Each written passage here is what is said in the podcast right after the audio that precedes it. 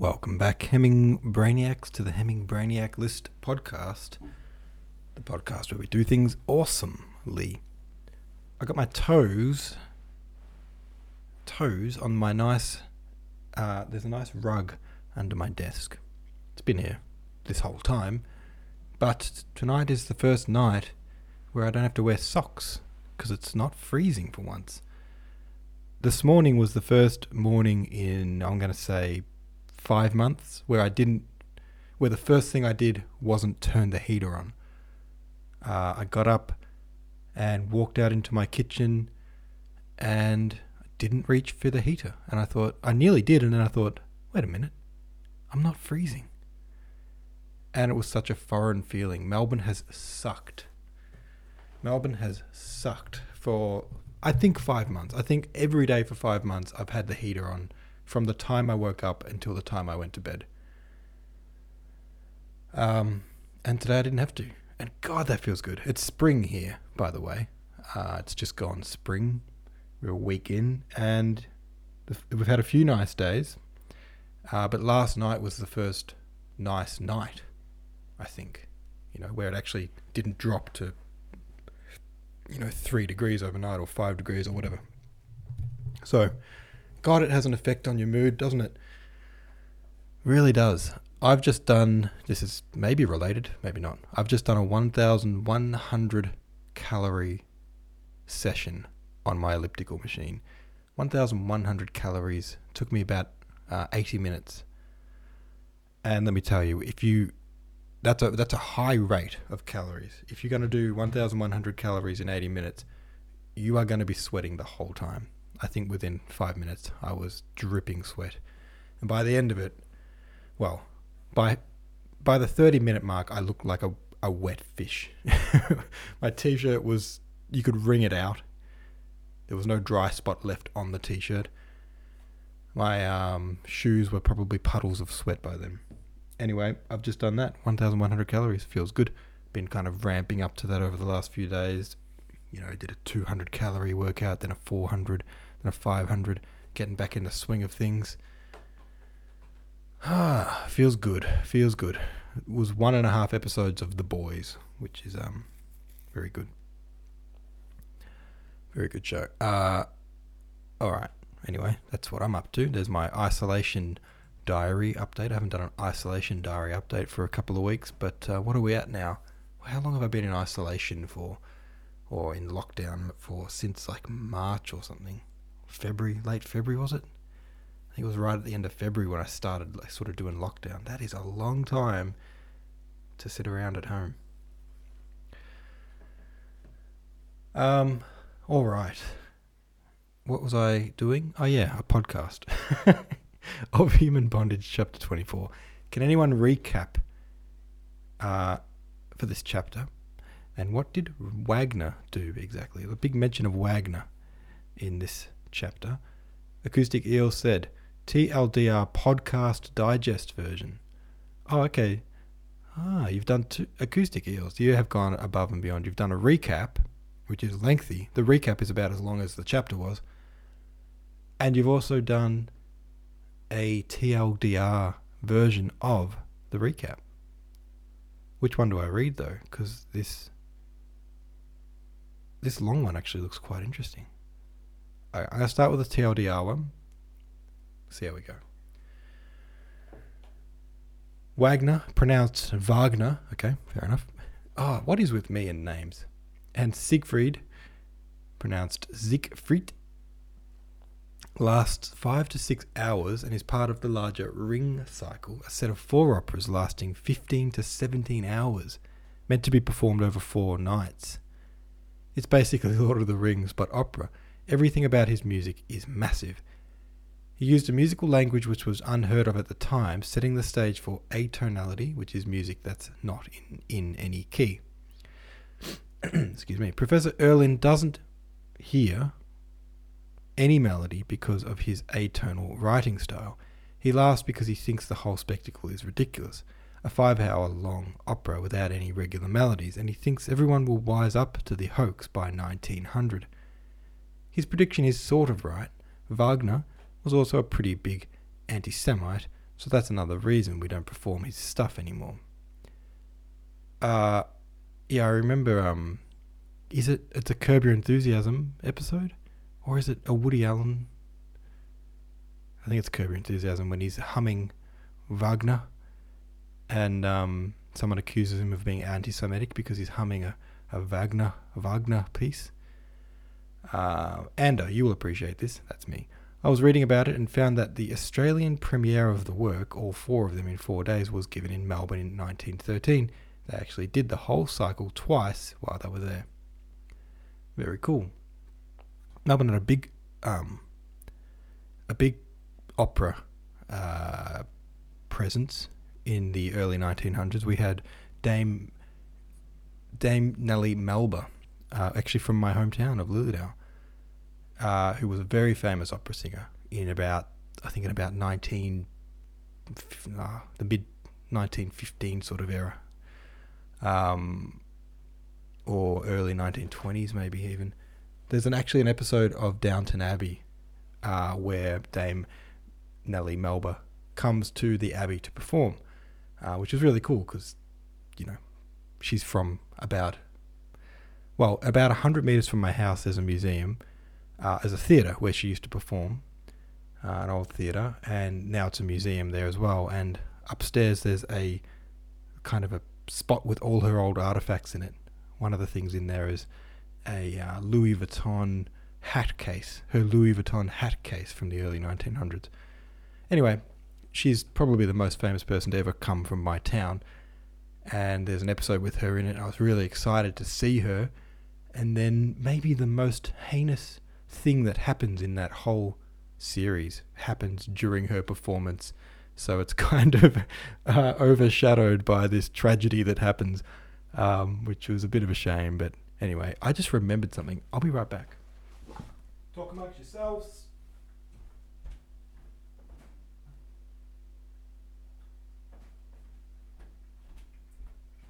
Oh, yeah.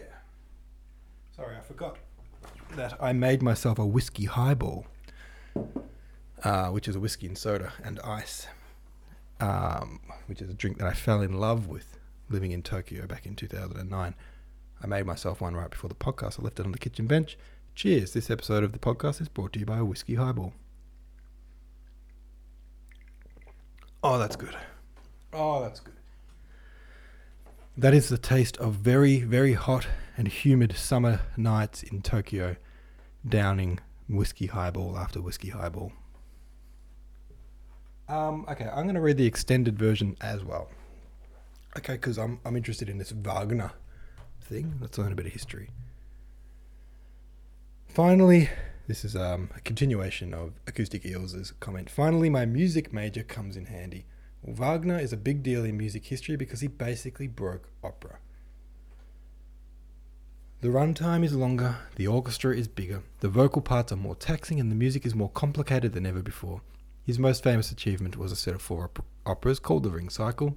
Siegfried, the one Professor Erlin is ranting about, is the third. It's about mortals, gods, and other mythical creatures. Excuse me, creatures fighting over a ring that gives the wearer the power to rule the world. Think Lord of the Rings extended extended edition, 60 years before Tolkien, and sung the whole way through. The combined run time for all four is up to 17 hours. In its original form, one opera is performed per night over four consecutive nights. It took him 26 years to write, and while normally someone other than the composer writes the words to an opera, he wrote both the words and the music. Suffice it to say that opera companies almost never do the whole shebang due to the cost. Even Doing one of the four operas alone is uncommon, and while students training to be opera singers regularly sing single arias from other operas by Mozart or Donizetti, they generally don't even touch Wagner until they're a, mature singer in their 30s. Without going too deep into music theory, which I definitely could, Wagner almost also broke tonality as we knew it. Tonality is the idea that the music is in a key at all, for example C major, and that harmony should happen in a specific order. C, A minor, F, G, C. In Wagner's music, harmonies move in unexpected ways, and sometimes it's impossible to even identify exactly what the harmony is. Google the Tristan chord if you're curious. This is probably why Professor Erlin said there's no melody in the whole piece. When melodies do not conform to our expectations of how they should sound, we do not perceive them as melodies. The fact is, Wagner was known for using a plethora of melodies, each assigned to a specific character or idea. In this way, he could tell the story using only the music. You can hear the same concept used by Howard Shore in his score for Lord of the Rings or by John Williams in Star Wars. Another reason people don't do his music much now is that he is what we call problematic. He had some writings towards the end of his life that were anti Semitic and some that were considered to be racist. He was a favourite composer of Hitler, they weren't alive at the same time, who found Wagner's music to be an idealized expression of the Germanness that Hitler sought. In one of Woody Allen's movies, his character says, I can't listen to that much Wagner, you know. I start to get the urge to conquer Poland. So when Erlin said, before the 19th century is out, Wagner will be as dead as mutton, he was sort of right. Very, very cool. Wow. Uh, Acoustic Eels. Hell of a job on that recap.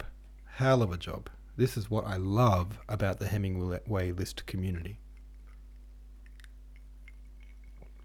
I asked for a little context, and now I know absolutely everything.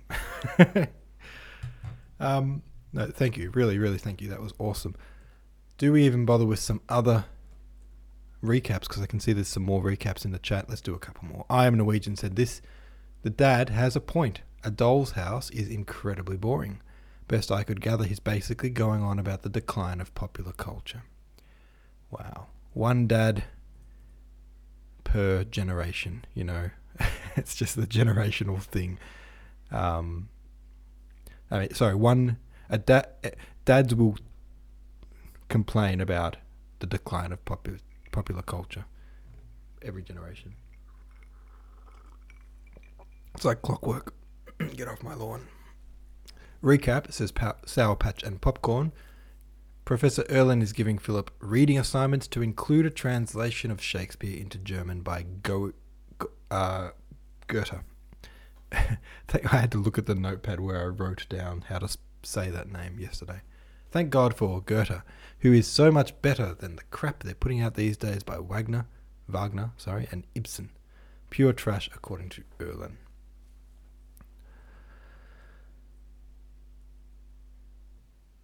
JP Guthrie says if you have a spare hour and a half, there is a great documentary by Stephen Fry on Wagner. I am actually interested in that. I might watch it. Strangely relevant to the themes in this book, a nice bit of dramatic irony by the author who shall not be named, perhaps. JP Guthrie, that's a strike against your name, buddy. You've used the name that shall not be named. Can we hate the bigotry but love the music? Yeah, absolutely. I'm always separate the artist from the art. You know, um, there's too many good Woody Allen, films for me to not watch any Woody Allen films. Uh, and whatever he might have done in his private life, which I do not condone, I do admire his work ethic. That man has made a film per year for about 60 years. Uh, it's admirable by any standard. Entroper said, My attempt at a recap. Philip is taught German daily by Professor Erlin, whose house, in whose house he lives. The professor intends to conclude Philip's study with Faust and Goethe. Professor Erlin regards Goethe as something as a keeper of good old-fashioned art and culture. This is in contrast to Ibsen, who plays a doll's house he regards as immoral, and Wagner, whom he considers a charlatan who is successfully hoodwinking opera goers of the time into thinking he is a great composer. That's basically it. There's more the author wrote about Goethe, but it would be difficult to explain without a short history lesson. I like to think, uh, sorry, I like this as a takeaway from this chapter. But one mark of a writer's greatness is that different minds can find in him different inspirations. Okie dokie. There we go. That's the pod. That's not the podcast finished. Sorry. That's the discussion part of the podcast finished. Now we're going to read Chapter 25. It's a fairly short chapter, too, which is good because that was a fairly long discussion. Here we go. The oddest of Philip's masters was his teacher of French. Monsieur Ducros was a citizen of Geneva. He was a tall old man with a sallow skin and hollow cheeks. His grey hair was thin and long. He wore shabby black clothes with holes at the elbows of his coat and frayed trousers. His linen was very dirty. Philip had never seen him in a clean collar. He was a man of few words who gave his lesson conscientiously but without enthusiasm, arriving as the clock struck and leaving on the minute. His charges were very small, he was taciturn, and what Philip learned about him he learned from others. It appeared that he had fought with Garibaldi against the Pope, but had left Italy in disgust when it was clear that all his efforts for freedom, by which he meant the establishment of a republic, tended to no more than an exchange of yokes. He had been expelled from Geneva, for it was not known what political offences. Philip looked upon him with puzzled surprise, for he was very unlike his idea of the revolutionary. He spoke in a low voice and was extraordinarily polite. He never sat down till he was asked to, and when on rare occasions he met Philip in the street, took off his hat with an elaborate gesture. He never laughed. He never even smiled. A more complete imagination than Philip's might have pictured a youth of splendid hope, for he must have been entering upon manhood in 1848 when kings, remembering their brother of France, went about with an uneasy crick in their necks, and perhaps that passion for liberty which passed through Europe, sweeping before it what an absolutism and tyranny had reared its ugly head during the reaction from the Revolution of 1789, filled no breast with a hotter fire. One might fancy him passionate with theories of human equality and human rights, discussing, arguing, fighting behind barricades in Paris, flying before the Austrian cavalry in Milan, imprisoned here, exiled from there, hoping on and upborne ever with the word which seemed so magical, the word liberty, till at last, broken with disease and starvation, old, without means to keep body and soul together, but such lessons as he could pick up from poor students, he found himself in that little neat town under the heel of a personal ty- tyranny greater than any in Europe. Perhaps his taciturnity had a contempt for the human race which had abandoned the great dreams of his youth and now wallowed in sluggish ease, or perhaps these thirsty years of revolution had taught him that men are unfit for liberty, and he thought that he had spent his life in the pursuit of that which was not worth the finding. Or maybe he was tired out and waited only with indifference for the release of death.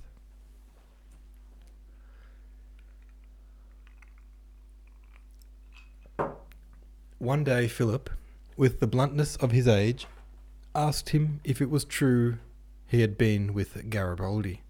The old man did not seem to attach any importance to the question. He answered quite quietly in a low in as low a voice as usual. Oui, monsieur. They say you are in the commune. Do they? Shall we get on with our work? He held the book open, and Philip, intimidated, began to translate the passage he had prepared. One day, Monsieur Ducros seemed to be in great pain. He had been scarcely able to drag himself up the many stairs to Philip's room, and when he arrived, sat down heavily, his sallow face drawn, with beads of sweat on his forehead, trying to recover himself. I'm afraid you're ill, said Philip. It's of no consequence. But Philip saw that he was suffering, and at the end of the hour asked whether he would not prefer to give no more lessons till he was better. No, said the old man in his even low voice. I prefer to go on while I am able. Philip, morbidly nervous when he had to take when he had to make any reference to money, reddened. But I won't make any difference. But it won't make any difference to you, he said. I'll pay for the lessons just the same. If you wouldn't mind, I'd like to give you the money for next week in advance. Monsieur Ducros charged eighteen pence an hour. Philip took a ten mark piece out of his pocket and shyly put it on the table. He could not bring himself to offer it as if the old man were a beggar. In that case, I think I won't come again till I'm better. He took the coin, and without anything more than the elaborate bow with which he always took his leave, he went out. Bonjour, monsieur. Philip was vaguely disappointed. Thinking he had done a generous thing, He had expected that Monsieur Ducros would overwhelm him with expressions of gratitude. He was taken aback to find that the old teacher accepted the present as though it were his due. He was so young he did not realize how much less is the sense of obligation in those who receive favours than in those who grant them. Monsieur Ducros appeared again five or six days later. He tottered a little more and was very weak, but seemed to have overcome the severity of the attack. He was no more communicative than he had been before. He remained mysterious, aloof, and dirty.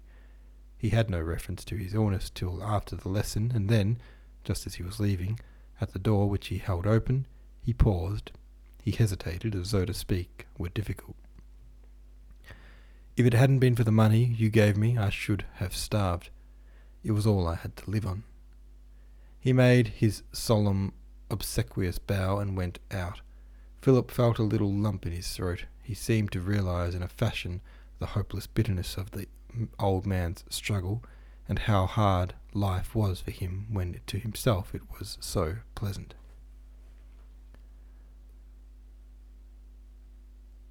All right, there we go. There's another chapter down. Um, probably going to need another recap on that one.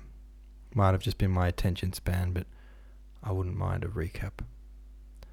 Um, Patreon.com slash the Hemingway list. I should remember to say that if you want to support the podcast. Very much appreciated to those who do throw me a dollar or five every month. You guys are absolute bloody legends. Um, yeah, thanks for listening. I will see you tomorrow.